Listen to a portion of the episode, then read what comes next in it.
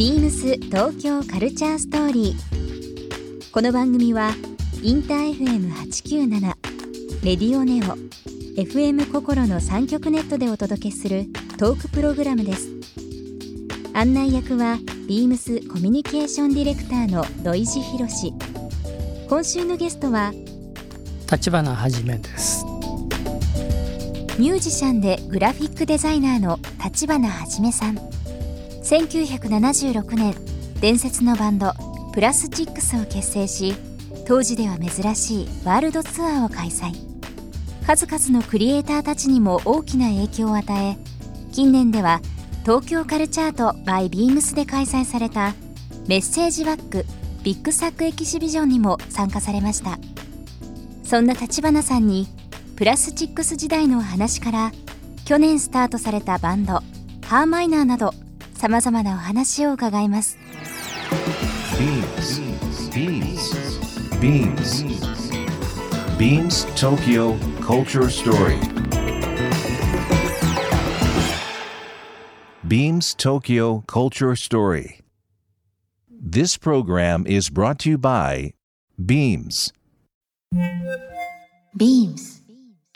ありとあらゆるものをミックスして自分たちらしく楽しむそれぞれの時代を生きる若者たちが形作る東京のカルチャー。ビームス東京カルチャーストーリー。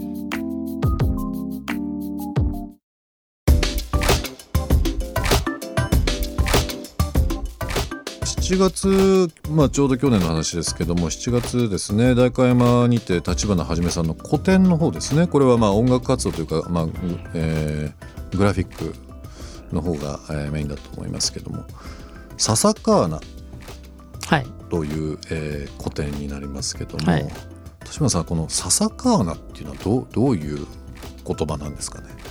あのー島ちゃんって作詞家の島さんって、はい、ね島武美っていう、島まあ、プラスティックスのメンバーなんですけども、えこれ島ちゃんが名付けてくれたんですけども、まあ僕がそのまあ古典なんだけれども、えあんまりその大げさな感じじゃなくてえうんさささやかな感じで。ささやかな感じで。ささやかな感じでって言ってたら島ちゃんがささやかなささかな。さささカーナで行こうよという。ささかなってのはどう？っていうことで。伺った時これ最初伺った時これなんどういう意味なのかなと。なんかこう、ね、これはスペイン語じゃないですささやかかささやかな？かなとていう。ことなんですけどね。内容的にはどういった古典にえーなってたんでしょうかあのー今までのずっと作品をはい。展示して、まあ、新作も作ったんですけども、うん。はい、まあでも本当にあの音楽活動と並行して、まあ、その70年代からずっとこのグラフィックもされてたわけなんですが、まあ、それがこうまとまって一度に見れるような内容だったんですかね。そうですね、はい、まあ、実はそのグラフィックという部分で、えー、ビームスの中で、えーカルチャーとバイビームスというレーベルありますがそちらの方でもいろいろ実は立花はじめさんとご一緒させていただいているとはい、いうのが、えーありましたね。まあ、当時一番最初ビームスと何かご一緒させていただいたのはもうかれこれ7年前になるんですが、えー2013年ですね、えーバッファロードーターの、えー結成20周年の時にですね、えーイベントをさせていただいてその時の、えーはじめさんがカバートという部分で、えーイベントにご参加いただいたというのがありますね、もう7年も前ですけどもね。バッファロードーター当時20周年。これ僕の中でも結構すごいあの覚えてます。好きだったんで、うんもう7年も経つんですね。あとまあ一昨年ですけども、えーアーティストによる手書きメッセージバッグを集結させるというメッセージバッグビッグサックエキシビションというのをえー同じく東京カルチャーとバイビームスでさせていただいてですね、この時のご参加いただいたメンバーっていうのは立花はじめさんはもちろんですけども、えーまあ、今名前上がってましたけどもエリちゃんですとかあとは、えーグルービジョンズの伊藤圭司さんとか名だたる方々、えーご参加いただきましたけども本当にあのこの東京カルチャーとバイビームスと立花はじめさんあのたまにこう店内でもライブやったりとかしますけどヤン富田さんのイベントだとかその時にもよくお越しいただいたりだとかしてると思いますけどもね。ビームスのカルチャーアート、えーのそのレベル東京カルチャートですけどどういったなんかこう印象を持ちだったりとかされてますかね、あのランドリーバッグのビッグサックでしたっけ？えーオレンジ袋のビえ。えッグ、はいはい、まあああいうのとかやっぱり当時はねその、うん、よく使ってたんでし仕事の場をあの作ってるっていうのはやっぱすごいと思いますけどね。1976年ビームス原宿に小さい小さいお店でスタートしましたがはじめさんあの東京生まれということで、はい。当時の70年代80年代の、まあ、ファッションとかアート、まあ、それこそ音楽シーンっていうのは特にこう原宿とかってどういう印象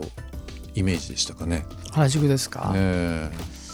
なんか喫茶レオンがあってみんな集まってとか結構こう昔の人がみんな口にされたりしてますまあレオンとかあの、うん。カフェドロペっていう、はいまあ今あのモントークのところですけどね,、はいね。とかあったりして、うん。まああの親しい友達とよくあれでしたけどね。よく原宿の街は行かれてましたか？当時は、えーっと行ってましたね。はい。まあ、今ロッペの話レオンの話もありましたけど当時毎日のように行ってましたね。はい。まああの友達に会ってそこからじゃないとね何も始まらないんで、うん。うん。まず行ってって感じでしたねでもまあ僕ももちろん体験したことないですけどやっぱり70年代80年代の原宿というのはもう今と違う形ですごくこういろんな方々が集まって情報の発信源だったと思いますけども何かこういや今も同じだと思いますよ、変わらずですかね、変わってないと思いますよ。今は今でやっぱり。同じように、うん。はい。新しいものがどんどん生まれてきてると、うん。はい。同じようにまた、えー数十年後には語り継がれるのかなというふうには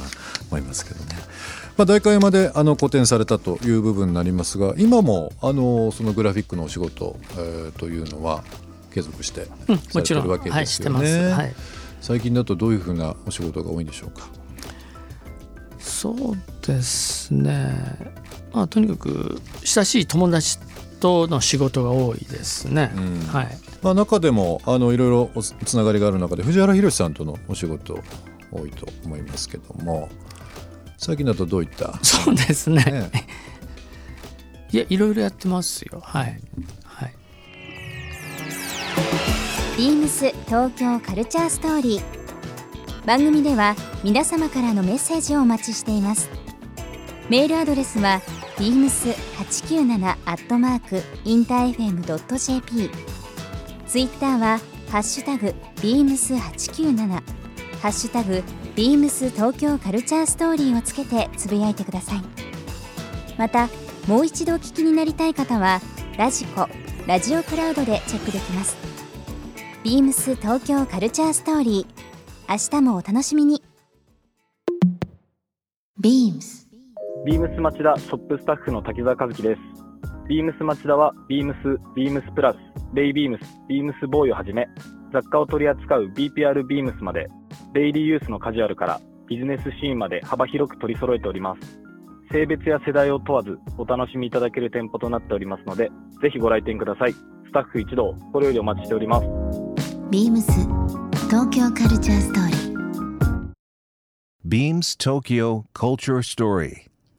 This program was brought to you by Beams.